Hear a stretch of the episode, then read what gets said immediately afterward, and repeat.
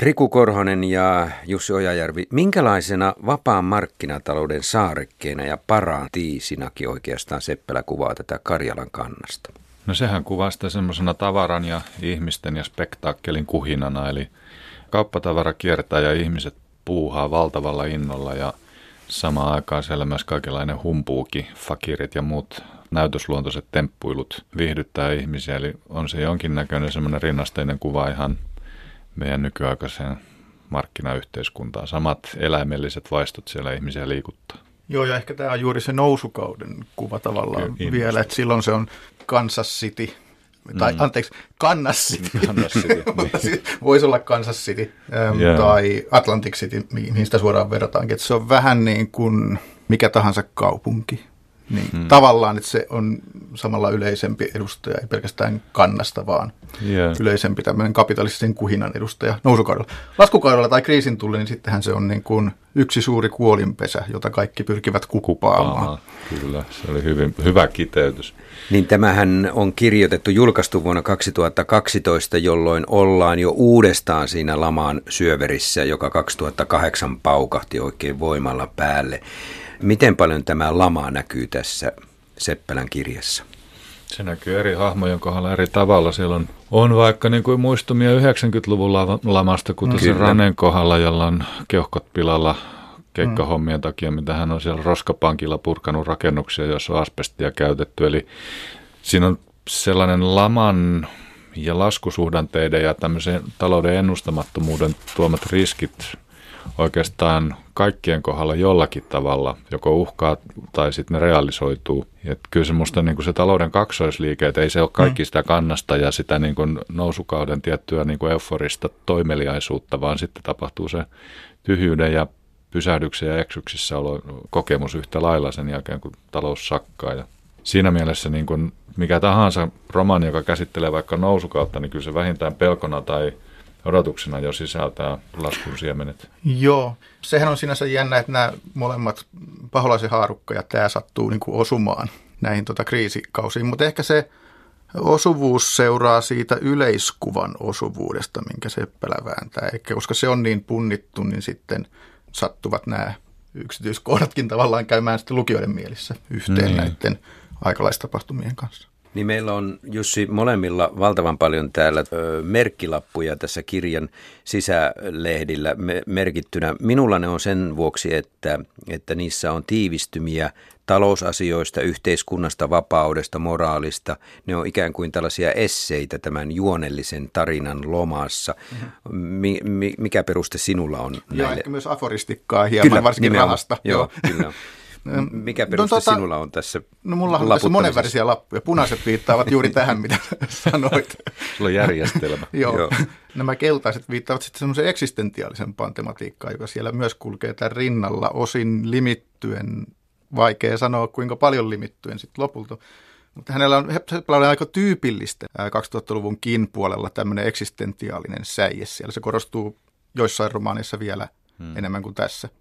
Mutta sitten on tosiaan tämä kapitalismikritiikki tai sen pohdinta, niin on toinen keskeinen 2000-luvun. Miten paljon Seppälä, vaikka hän kuvaa 1800-luvun lopun Karjalan kannasta yhdessä osiossaan tässä kirjassa, jossa hypätään kyllä aikatasossa villisti toiseen, niin miten paljon Seppälä kirjoittaa tätä nykyajan Euroopan talouskuvaa? Siellähän on ihan suoria rinnastuksia herra Schmidt myy palovakuutuksia ja siinä jossain vaiheessa asiakkaat alkaa kapinoida jälleen vakuuttamista vastaan. Ne protestoivat, että siitä tulee heille lisää kustannuksia, kun joudutaan jälleen vakuutuskulut jakamaan. Mm-hmm sitten siellä joku asiakkaista sanoo näin, että ei ole mitään järkeä ostaa jälleen vakuutuksia, että jos, jos korttitalo kaatuu, niin valtio tulee kuitenkin hätiin ja siinähän on tämä ikuinen niin kuin vedätysmekanismi. Joo, ja siis jotenkin tuli mieleen välillä, että hän puhuu johdannaisista. Joo, kyllä se. Plus, plus lyhytkauppaa, kalaa myytiin lyhytkauppana, siis ikään kuin sortataan osakkeita.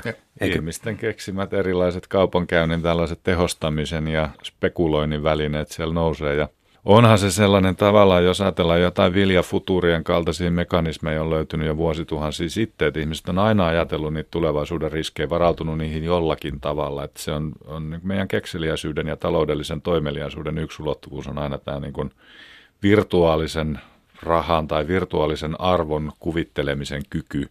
Ja se näkyy siinä kannaksen kuhinassa ihan yhtä lailla myös ne riskit, joita siitä sitten seuraa, mm. jos asiat ei menekään ja kehity niin kuin on toivottu ja unelmoitu.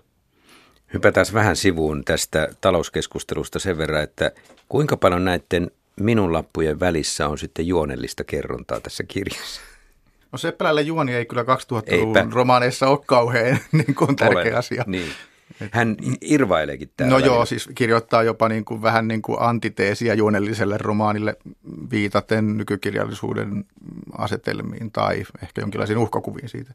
Nimenomaan on tämmöisenä kauppatavarana haitallinen, haitallinen piirre tuota juonettomuus mm. romaanille. Siinähän suoraan varoitellaan, että joko rikosjuoni tai joku varoitus jopa kirja, jossa ei ole rikosjuonta. Huom, tämä kirja ei sisällä rikosjuonta. Joo. Mm. Toisaalta tässäkin on kuitenkin, mikä on semmoinen hahmo, joka siis pyrkii pyrkii ratkaisemaan ongelmia. Sehän on kuin yksityisetsivä. Joo, Tavallaan, että tämä on niin kuin vähän kytköksissä tämä Mr. Smithin hahmo tämmöiseen. On siinä semmoisia hämäräkujan kulkia vähän, vähän mm. nimenomaan tällaisen yksityisetsivä tai jonkun muun niin kuin palkka, mm. murhaajan jopa piirteitä, joku tämmöinen wow. väkivalta. Ei siinä ole sellaista tiettyä pahaenteisyyttä, joka kyllä sitten kirjaa, mutta siinä alkuvaiheessa se hahmon esittelyn myötä siihen tulee semmoisia tiettyjä aika tumman nuor kirjallisuuden mm. sävyjä se on yksin, se on aina valmis lähtemään, se on karusti, kalustettu kämppä valmis siirtymään, koska tahansa mitään mm-hmm. lojaliteetteja tai kuulumista ja sitoutumista mihinkään ei ole, vaan aina valmis ottamaan keikan jostain uudesta paikasta. Mutta kokeillaan, ollaanko me eri mieltä tästä päähaamusta Mr. Schmidtistä saksalaisittain tai Mr. Smith. Molempia nimiä käytetään, koska toinen on se varhaisempi ja toinen on sitten suvussa myöhäisempi, niin minä olisin sitä mieltä, että tämä Schmidt ei ole ollenkaan tällainen fyysinen henkilö, koska jo aika alkuvaiheessa Seppälä kirjoittaa, että nimeäni ei näkynyt missään koskaan, sitä ei lausuttu ääneen. Onko tämä Schmidt vain kuva rahasta? Ei se ole vain kuva, kyllä se on yhdeltä kannaltaan sitä. Kyllä, niin kuin toi kohta esimerkiksi, minkä poimit. Ja sitten myös sekä saksalaisittain että englantilaisittain lausutun tai kirjoitetun Smithin suhteen. Mutta ainakin hän hämärtää sen, sen kuvan, että että sitä on vaikea hahmottaa, että minkälainen mies on Schmidt. Se on sukkuloi eri tahoilla sujuvasti, se on koko ajan liikkeessä. Niin kuin raha. Niin kuin raha, vapaa ja turvassa siellä autossa, jossa se on koko ajan liikkeessä esimerkiksi. Ja myöskin liikkuu näiden muiden henkilöhahmojen tarinoissa nimenomaan vapaasti. Osallistuu, puuttuu, kommentoi. Totta. Mulla itselläni tuommoinen kysymys siitä, että onko kysymys realistisesti kuvatusta henkilöhahmosta vai jostain yleisestä prinsiipistä, kuten raha – niin se ei välttämättä ole mulle edes lukijana hirveän olennainen, vaan mä ajattelen muutenkin tätä tota kirjaa niin, että siinä on erilaisia fiktiivisen maailman katsomisen positioita, jotka mahdollistaa sen Seppälä energisen proosan, ja se on mulle se, niin kuin, mistä mä hänen kirjoissaan aina kaikkein eniten nautin, se nyanssirikas, hyvin nopeita siirtymiä groteskista lyyriseen sisältävä erittäin energinen virke, mitä Seppälä osaa käyttää. Sen takia musta hänen fani tullut jo kauan kauan sitten, ja mä en niin kuin ajattele niitä semmoisina haasteina tai palapeleinä, jotka pitäisi jollakin tavalla ratkaista tai purkaa tai koota kasaan, vaan luen ja iloitsen siitä, miten notkeasti esimerkiksi tuossa kirjassa liikutaan näkökulmasta toiseen.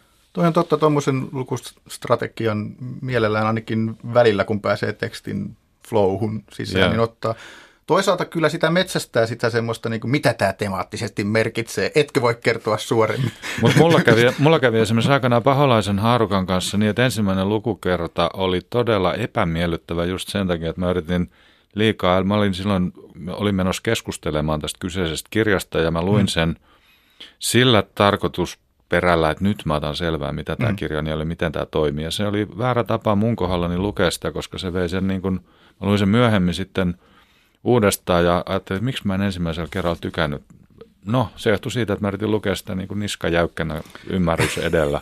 Niin. Ja sitten kun mä keskityin siihen kieleen ja lukemisen iloon, niin se oli aivan todella positiivinen se toinen lukukerta. Niin, Riku Korhonen, kirjailijana itsekin olet kirjoittanut sellaisen kirjan, samana vuonna muuten julkaisit 2012 Nukun lähelläni, mm, jossa siirsit rahaan ihmisten välisiin suhteisiin.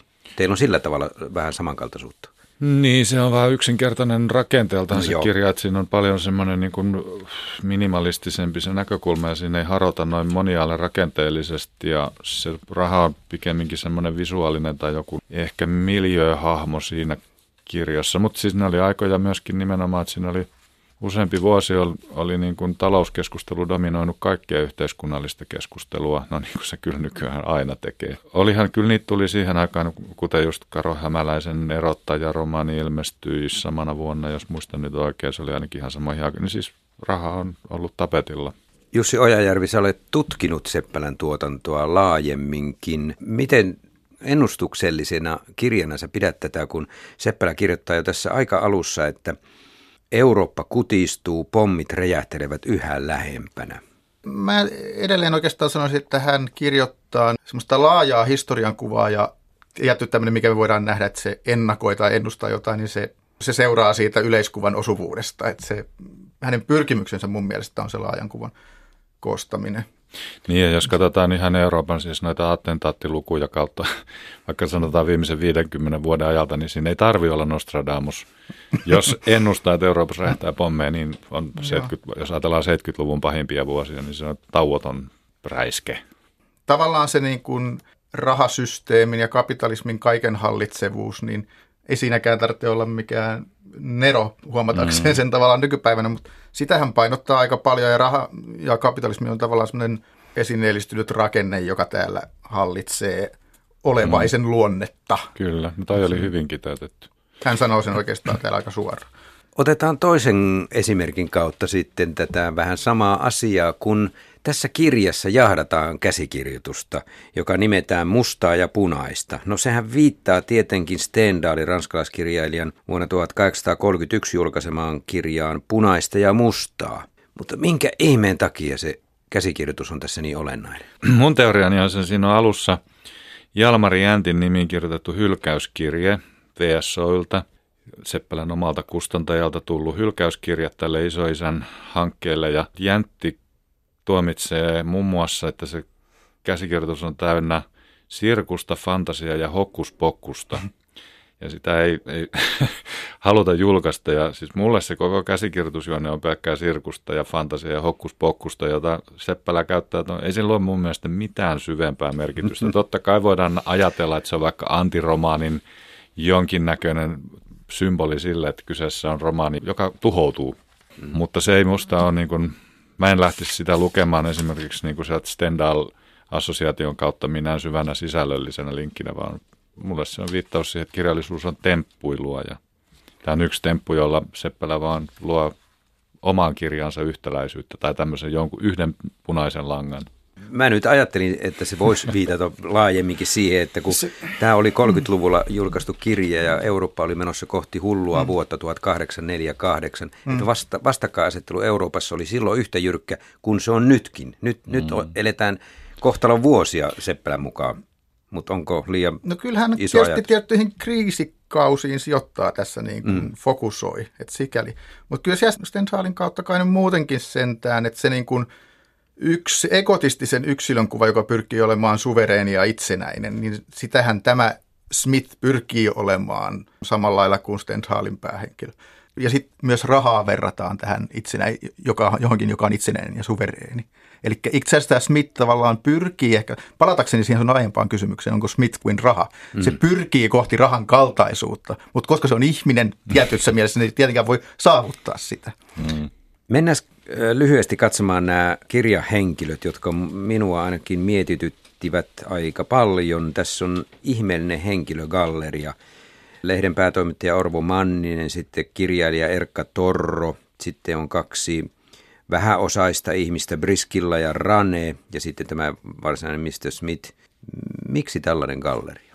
Niin, jokaisen kautta katsotaan hiukan talousvetoisen yhteiskunnan ongelmia hiukan eri eri tota, esimerkiksi tämä päätoimittaja Manninen on, on itse pudonnut journalismin kehityksen kelkasta ja siitä mun mielestä siinä yhteydessä Seppälä tässä kirjassa kirjoittaa kaikkein niin kuin tylsimmät jäkätyksensä nykyajan viihteellistymisessä. Se on musta semmoinen puoli, mistä mä en tykännyt paholaisen haarukassa kanssa, niin kuin klikkihuoraamisen kritiikki. Mikä voi olla simppelimpää ja niin kuin yksinkertaisempaa ja itsestään selvempää kuin haukkuus. Jos roikkuu Iltalehden tai Iltasanomien nettisivuilla, niin maailma näyttää jumalattoman tyhmältä, mutta ei sinne tarvitse mennä. Netti on valtava. Se on täynnä tietoa, mitä niin kuin ihmiskunta ei ole koskaan kyennyt olemaan tai ei ole enää tämmöisessä tilanteessa, missä Joo. tietoa olisi näin helppoa. Näin niin kuin, okei, mä kerron lyhyen esimerkin. Mä halusin tietoa siitä, että miksi Konstantinus ensimmäinen suuri vuonna 326 ensimmäinen huhtikuuta antoi ankaran ediktin morsiamen ryöstöjä vastaan. Ja mä halusin tietoa siitä. Mä löysin kymmenen minuutin googlailun jälkeen antiikin tutkijoiden analyysejä tästä, romanistien, latinistien, historian tutkijoiden, ihan valtavan keskustelun. Ja tämän kaltaisen niin kuin, tietomäärä jostain hyvin spesifistä kysymyksestä löytää nykyään niin helposti, että musta tässä maailmassa, mm. jos, jos ajattelee, että netti tyhmentää meitä, ja joitain ihmisiä se varmasti tyhmentää, mutta siinä voi ihminen syyttää vaan itseään. Joo. Koskaan aikaisemmin ollut näin tähän hieno ro- tilanne. Jo, tähän romaaniin se kritiikki on tietysti kirjoitettu tämän vanhenevan eläköityneen lehtimiehen Kyllä. kautta, että se edustaa Kelkasta hänen pudonneen. näkökulmaansa. Niin, Kyllä. Mm. Että se on sikäli sen sävyt ovat ymmärrettäviä. Mutta nämä henkilöt siis yleensä, ne on aina, kaikki on niin kuin oikeastaan sukupolvien jatkumoa. Eli oikeastaan tärkeitä ei ole niinkään yksittäiset henkilöt kuin ne sukupolvien jatkumot ja ne historialliset jatkumot sitten, joita niissä on ehkä. Muuten mm. tuosta Mr. Smithistä on vielä pakko sanoa, että kun siinäkin on se sukupolvien jatkuma, itse asiassa tämä alkaa vuodesta 1891 mm. iso, iso isä Smithistä. Mihail, ja, niin, Schmidt. Niin, ja huudosta sillalla, jossa muuten on semmoinen eksistentiaalinen säijä. Ja siihen tämä loppuukin, siihen huutoon sillalla. Ja, mm. Mutta silta toistuu myös siinä, mitä saksalaisittain lausuttu Schmidt on yhdessä välissä konkreettisesti siltana Rajajoella. Kyllä, kyllä. Toimii siellä juuri pinnistäen, pystyy olemaan siinä. Ja sitten tämä vertautuu myös Suomeen. Kaikki oli ilmausta siitä, että Suomi oli aloittanut vaivalloisen matkansa idästä kohti länttä kivuliaan muodonmuutoksensa herra Smithistä Mr. Smithiksi. Eli se on niin kuin Suomi samalla se. Mistä, siis Suomen mistä? syntyhistoria niin, tavallaan. tämä sukupolvihistoria tässä on jotenkin Suomen sukupolvi. Ja angloamerikkalaisen kulttuurin vyöryminen maamme mm-hmm. rajojen sisään ja sen mm-hmm. vaikutus. Mä en oikeastaan kuitenkaan haluaisi kutistaa tätä. Mun mielestä tämä vastustaa niin kuin myös sitä, että en kutistaisi pelkästään Suomen tarkasteluun tai edes kapitalismin tarkasteluun. Koska niin, siellä edes on kapitalismikritiikiksi. Niin kuin, edes siksi, niin, joo. Niin. Koska mm. tässä on sitä niin kuin eksistentiaalista puolta Seppälästä, mitä hänellä aina on ollut, niin sitä jotenkin on niin paljon tässä. Mitä nämä ongelmat on, mitä hän pyrkii ratkaisemaan, tämä Mr. Smith tässä. Ensimmäinen ongelma on elämän päättymisen ongelma. Sitten on kauneuden katoamisen ongelma ja viimeinen on elämä itse. Mm. Tuo oli hienosti sanottu Jussi Ojajärvi, koska kauneimmat hetket tässä lukijalle tulee Raneen ja Briskillan tarinasta, jossa Joo. molemmat häviävät. Kauneus häviää Joo. ja sitten elämä loppuu. Seppälän proosan niin kuin moniulotteisuus näkyy just esimerkiksi siinä Rane Briskillä jaksossa, kun hän on parvekkeella ja on kasvattanut, mm-hmm. Rane on laittanut auringonkukat sinne kasvamaan. Sitten siinä on sellainen lyhyt kappale, johon se päättyy, Ranen kuolema lähestyy ja sitten siinä sanotaan näin, että kun he katsoivat kirkkaita keltaisia kukkia, he ymmärsivät kaiken. Jos he olisivat tienneet, että se, joka kääntyy kohti aurinkoa, oli kasvin ranskankielinen nimi. He olisivat ajatelleet, että nimi, nimellä tarkoitettiin heitä. Jokainen auringon kukka oli lopulta mustan keltainen kauhistunut silmä. Se luku päättyy siihen. Mm-hmm. Se on musta toi vaan yksinkertaisesti hienoa kirjoittamista ja se on mulle menee niin kuin aina Seppälän kohdalla menee yli sen, sen tavallaan temaattisen tai rakenteellisen kokonaishäkkyrän, mitä hän rakentaa, vaan yksinkertaisesti helvetin upeata proosaa. Joo.